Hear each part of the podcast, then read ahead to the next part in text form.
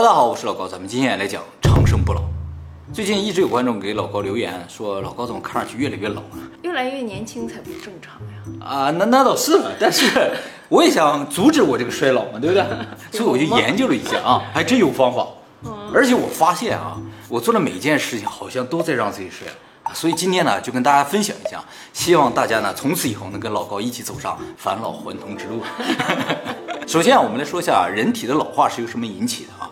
二零一六年，日本庆应大学医学部呢曾经对日本的八十五岁到一百一十岁的老人呢进行了一个调查研究啊。他这个调查的目的呢，主要是为了研究这些人为什么这么长寿。那跟不老没有关系啊？也有关系，就是说同样是老人，有的老人看上去啊就能活很久，有的老人呢可能很快就不行了，看上去特别老。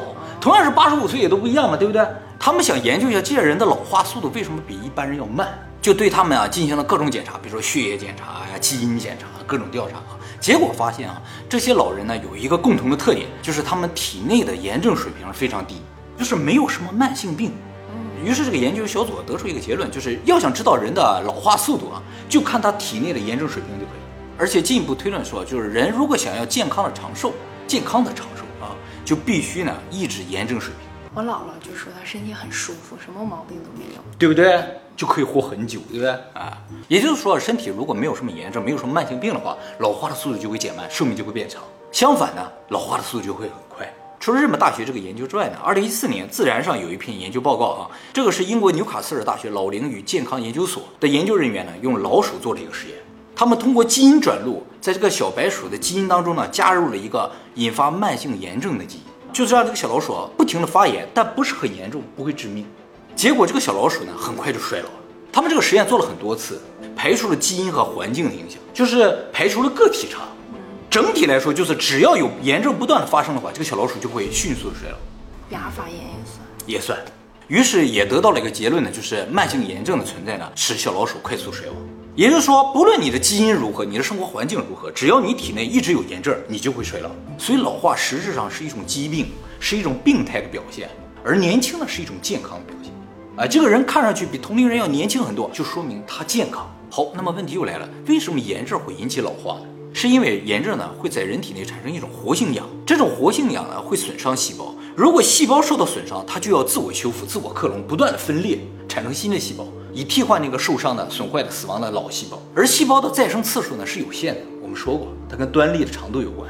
一直有炎症的话，它就需要不断的修复自己，不断的分裂，直到它无法分裂为止，它就老化了，彻底死亡了。我们在以前鲸鱼为什么不得癌症那个影片中有间接提到这个事情，就说慢性炎症其实就是一个无法修复的伤口。我们人体会不断的尝试去修复它，但这种修复的过程呢，就会加速我们的老化。好，那么是不是只有感染了病毒啊或者受伤才会产生炎症呢？其实不是这样的啊，即使是正常的生活啊，不感染疾病，体内也会产生炎症。研究发现啊，最容易造成人体产生炎症的东西啊，其实是饮食。第一名是饮食。有些东西虽然是食物很好吃，但是呢，它会引发我们体内的慢性炎症，让我们迅速老化。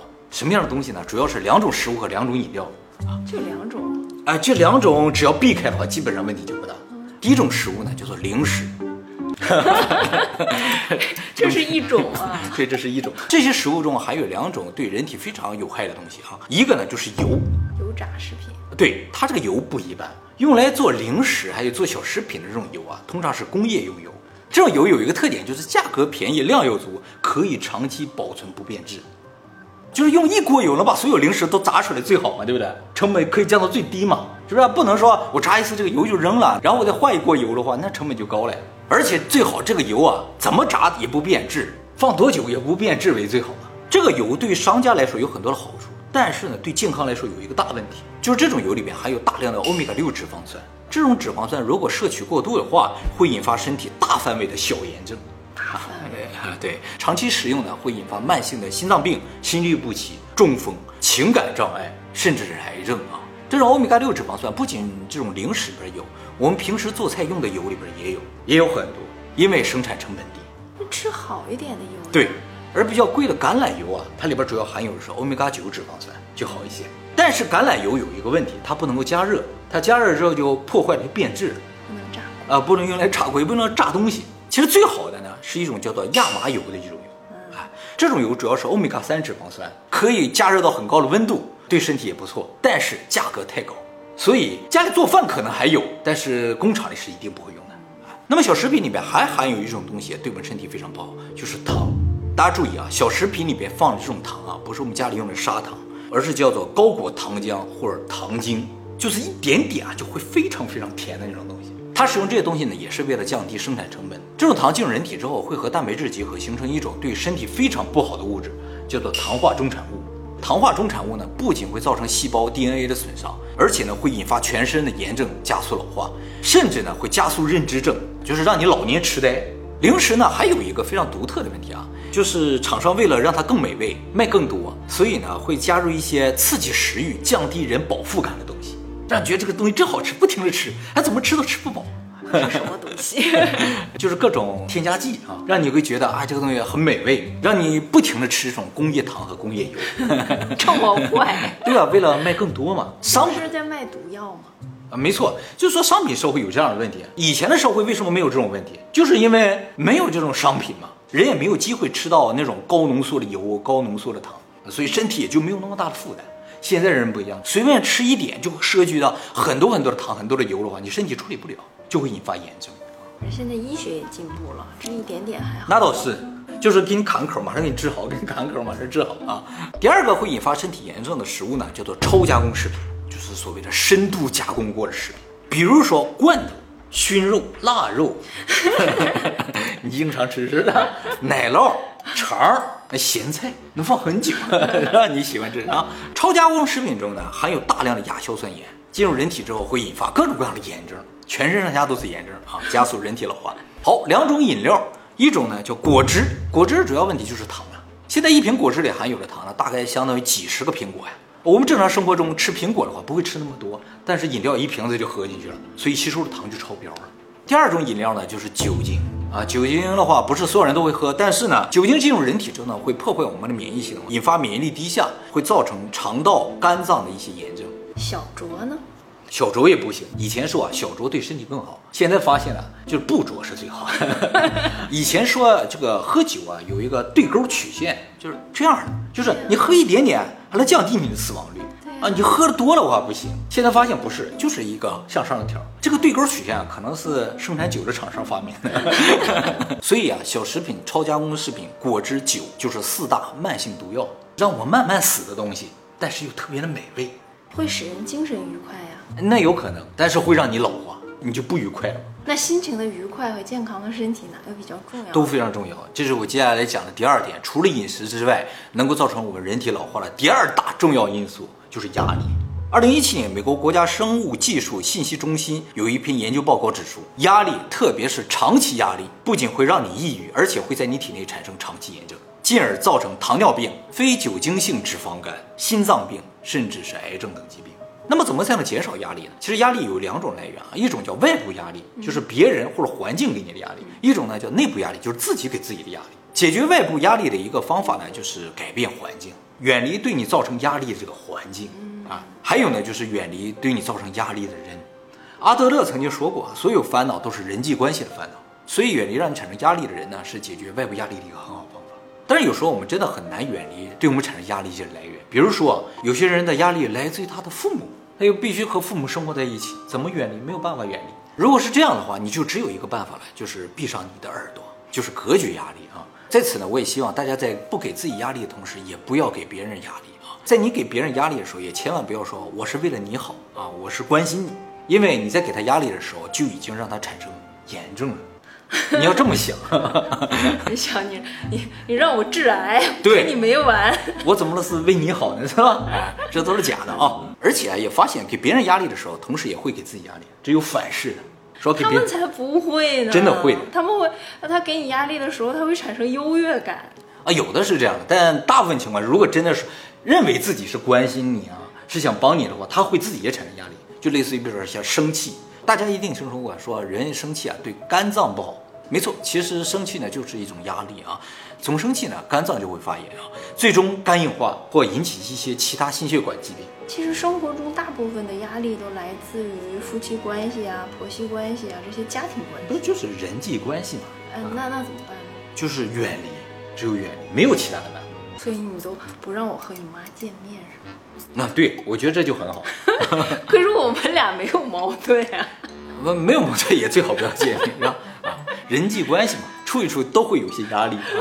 那么内部压力的解决办法基本上就只有自我调节，不要把自己逼得太紧，不然的话目标可能还没有实现，你就先已经没命了啊。人生啊是个马拉松，不是一百米，所以呢不要那么拼命了啊。好，除了刚才讲的饮食和压力之外，还有一个东西呢，我们每天都会做，但这个事情如果做不好的话，就会让我们身体迅速老化，就是睡觉。二零一三年，美国国家生物技术中心有一篇研究报告指出，长期睡眠不足或短期的熬夜都有可能造成身体炎症水平上升，进而引发各种疾病。报告中说啊，从一九六零年开始，睡眠和炎症相关的人体研究呢就一直在进行。不论是偶发性的通宵，还是长期的睡眠不足，都会引发人体免疫力下降，进而各种炎症反应呢就会出现。其实，相对于长期睡眠不足，短期的通宵熬夜对身体的伤害更大哈。因为实验中，通宵的话，哪怕只有一天，身体的炎症反应就会立刻出现。长期的睡眠不足啊，还要过一段时间才会出现一些炎症水平的升高。而通宵的话，一个晚上你就直接发炎，所以大家千万不要通宵啊！通宵一个晚上就会老很多。不是有人找你通宵打？对呀。就是打一个晚上，这几个人都长一岁。不过研究中发现啊，睡眠也不是越长越好，睡太多啊也会引发炎症水平的上升。是吗？研究表明，最佳的睡眠时长呢，大部分人应该在七到八个小时之间。关于最佳睡眠时长的问题啊，另一个有关大脑老化的研究啊，得到了相同的结果。就是二零一八年世界著名的医学大学加拿大韦士顿大学对年龄在十八到一百岁的来自不同国家的一万零八百八十六个个体进行了睡眠对大脑影响的调查啊，这个调查规模是史上最大的，不论是人数还是范围。而且呢，以前的睡眠调查通常只研究一个单项的方面，比如睡眠对于抑郁的形成的影响，或者是睡眠对于记忆力的影响。这次的调查呢，不仅包括这些，甚至还包括睡眠对于注意力、交流能力、问题解决能力方面的影响调查。结果发现，对于大脑最好的睡眠时长就是七到八个小时。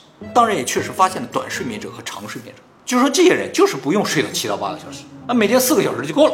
而有些人呢，每天就是要睡到十个小时以上，不然的话他就是不够。对啊，不过这个现象呢是极为罕见，不是那么常见。对于大部分人来说，只要睡眠时间少于七个小时或者多于八个小时，大脑机能呢就会明显下降。他们对同一个人，让他在不同睡眠情况下进行了这个认知测试。就看看他大脑的反应速度跟能力啊，发现睡眠时间在七到八个小时的时候，这个人的记忆力、注意力、交流能力、问题解决能力都表现出最佳状态。只要睡眠不到这个时间范畴或超过这个时间范畴，这个人的能力呢就会明显下降。而且所有能力中受到影响最大的是逻辑推理能力和语言能力。相反，睡眠不足影响最小的能力呢是短期记忆力。所以，如果你明天考试要考数学的话，前一天就不要熬夜，你要保证七到八个小时的睡眠。这样的话，你才能以最佳的状态去参加考试。对于考历史这种需要背的东西，提前熬夜是可以的。就是你前天晚上熬夜把这个东西记住了，第二天不会受到影响。但是需要逻辑分析和推理的东西吧，就不好使。这也就是为什么考前背书是有效的，因为睡眠并不影响记忆啊，不影响短期记忆的。那么这个研究还发现啊，就是睡眠不足和睡眠过多对大脑的影响是相同的，这跟刚才那个研究结果是一样的。就说你睡五个小时和睡十个小时对大脑的影响是一样的。这个事情非常神奇，就是你睡得更多不会让大脑更清醒，也反过来说，就是有的人看上去昏昏沉沉，他不一定是没睡够，有可能是睡太多，表象是一样啊。那么这个研究中啊，还发现一个事情啊，跟我刚才讲的稍微感觉有点不一样，就是我刚才说了，你只要熬夜一个晚上就会老很多嘛。他这个研究发现啊，你长期睡眠不足，只要有一个晚上睡眠足了，你这个能力就会大幅提升。所以备考的学生，或者是准备参加一些重要会议的上班族啊，你在临考试之前或者重大会议之前，一定要保证充分的睡眠。即使你一直以来睡眠都不足，但只要你前一天晚上睡好的话，第二天的发挥就会很好。这个问题啊，同样适用于恋爱。就是如果明天你有约会的话，他们也做了一个测试啊，就是说如果前一天睡得好，这个人的魅力值就会比睡不好的情况下高百分之三十。魅力值就是问不同的女性，这个人表现出来一种状态啊，就会有多出百分之三十的女性对他表现出好感。那么在这个研究中还发现了个非常恐怖的现象啊，就是如果你长期的只睡四个小时的话，大脑呢将在十年内迅速老化，而且是不可逆的。大家都知道脑细胞啊是不可再生的，它当然它有再生机制啊，但是和我们正常身体的这种再生是不一样，再生速度也是比较慢的。所以如果你长期的睡眠不足的话，大脑细胞就会快速死亡。死的太多的话，就无法恢复了啊！你这个人就傻掉了。也就是说，你一直睡眠不足的话，十年之后，你的大脑机能、你的反应速度、你的各方面能力都会大幅下降，而且是不可逆的。他自己睡眠不足，自己不知道吗？怎么可能一直睡眠不足呀？为有些学生他为了备考啊，可能长时间睡眠不足。在此呢，也警告大家啊，大家不要为了考试啊，或者为了什么你感觉很重要的事情，长期的睡眠不足，这是用你的一生来换这一次成功，你自己看看值不值？还不一定成功了，是吧？可是备考学生真的很难睡到七八个小时。你要不要赌上这一生？哎，你想姐晚晚自习九点多钟下课，第二天六点半上学，嗯，你这中间还要吃饭，还要回家洗澡什么的，嗯哪够？其实啊，说到这个问题，我以后也会专门做一期影片讲一下，就说你这个学习成绩、学习的好坏，跟你的个人努力其实没有太大的关系真的啊，它是由基因决定的。就是那么回事儿。比如说有些人他天生的记忆能力或者是逻辑推理能力就是要强一些，你再努力也是没有用的，比不了，真的比不了，对不？对啊？所以你比别人多花几个小时晚上通宵熬夜啊，不仅伤了身体，还没有效果，往往可能是这样我跟你的啊，记忆力就比不了，是不是？嗯，这是天生的啊。但是我天生比你少操心啊。我怎么那么惨？那么在此呢，我再强调一下，短睡眠者其实是非常罕见的，它是基因层面的。就是如果你们全家啊睡眠都短，哎，你有可能是短睡眠者，但你们全家就你自己睡眠短，能熬夜，那就有问题了，这就有可能是病。那么如果因为什么事情你一定要熬夜，其实也有个补救的办法，就是午睡。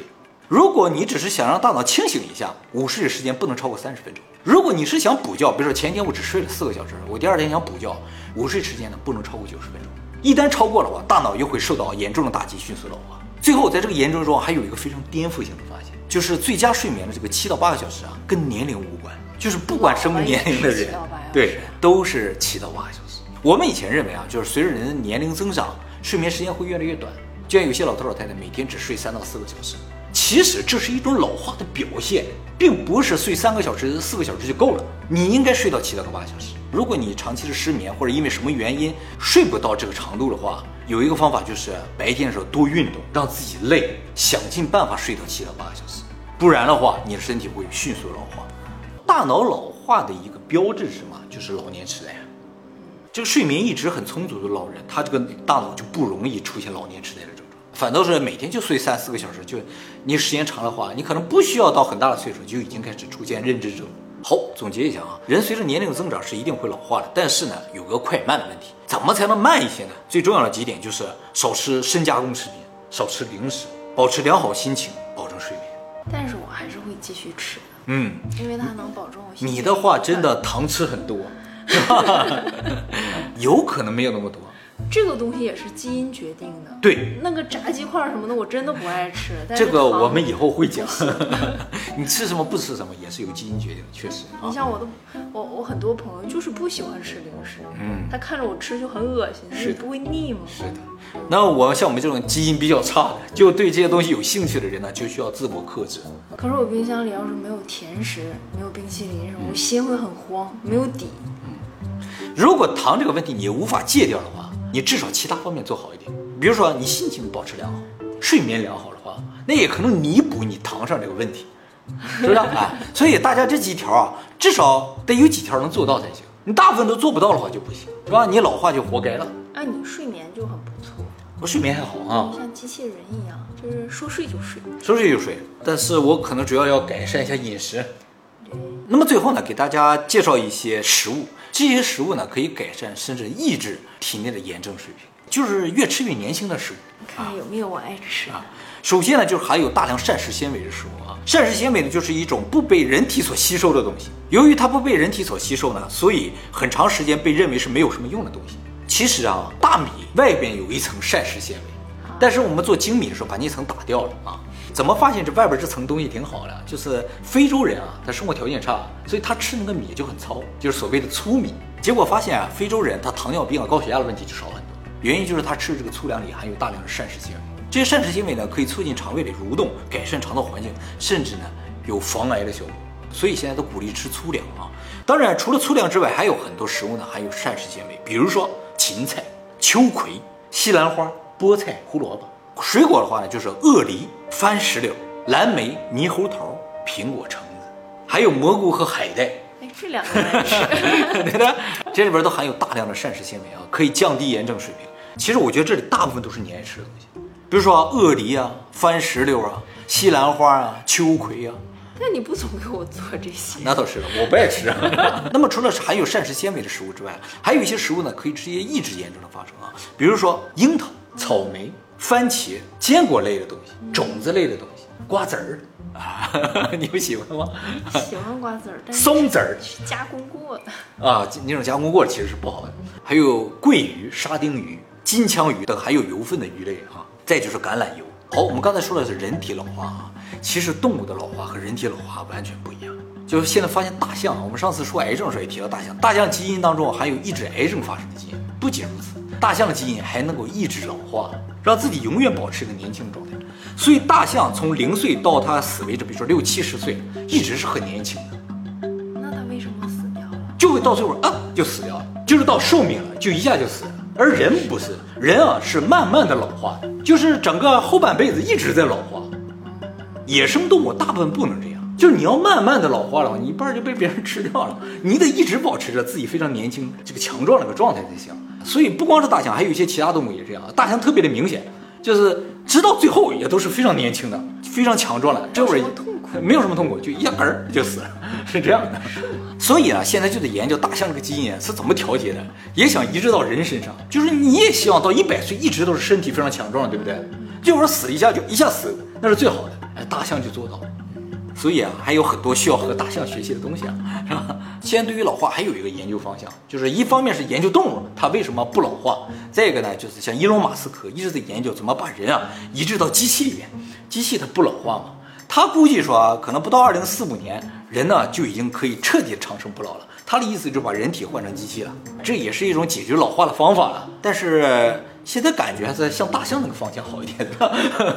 换成机器总感觉怪怪的啊。其实我刚才说了一些防止老化的方法，比如说不喝酒啊，不喝果汁啊，少吃加工食品啊，少吃果子、零食之类的东西啊，可能有很难。就是对有些人来说，你让他不吃零食啊，或者不吃深加工食品的话，活着都没有乐趣。对，可能是很难的。但是大家还是应该注意一点，你你没有说服力啊，你自己就吃啊。啊，对啊，我从今天开始我就不吃了，而你呢就继续吃冰箱里的糖葫芦啊、冰淇淋啊，看看十年之后咱俩谁更年轻，好吧？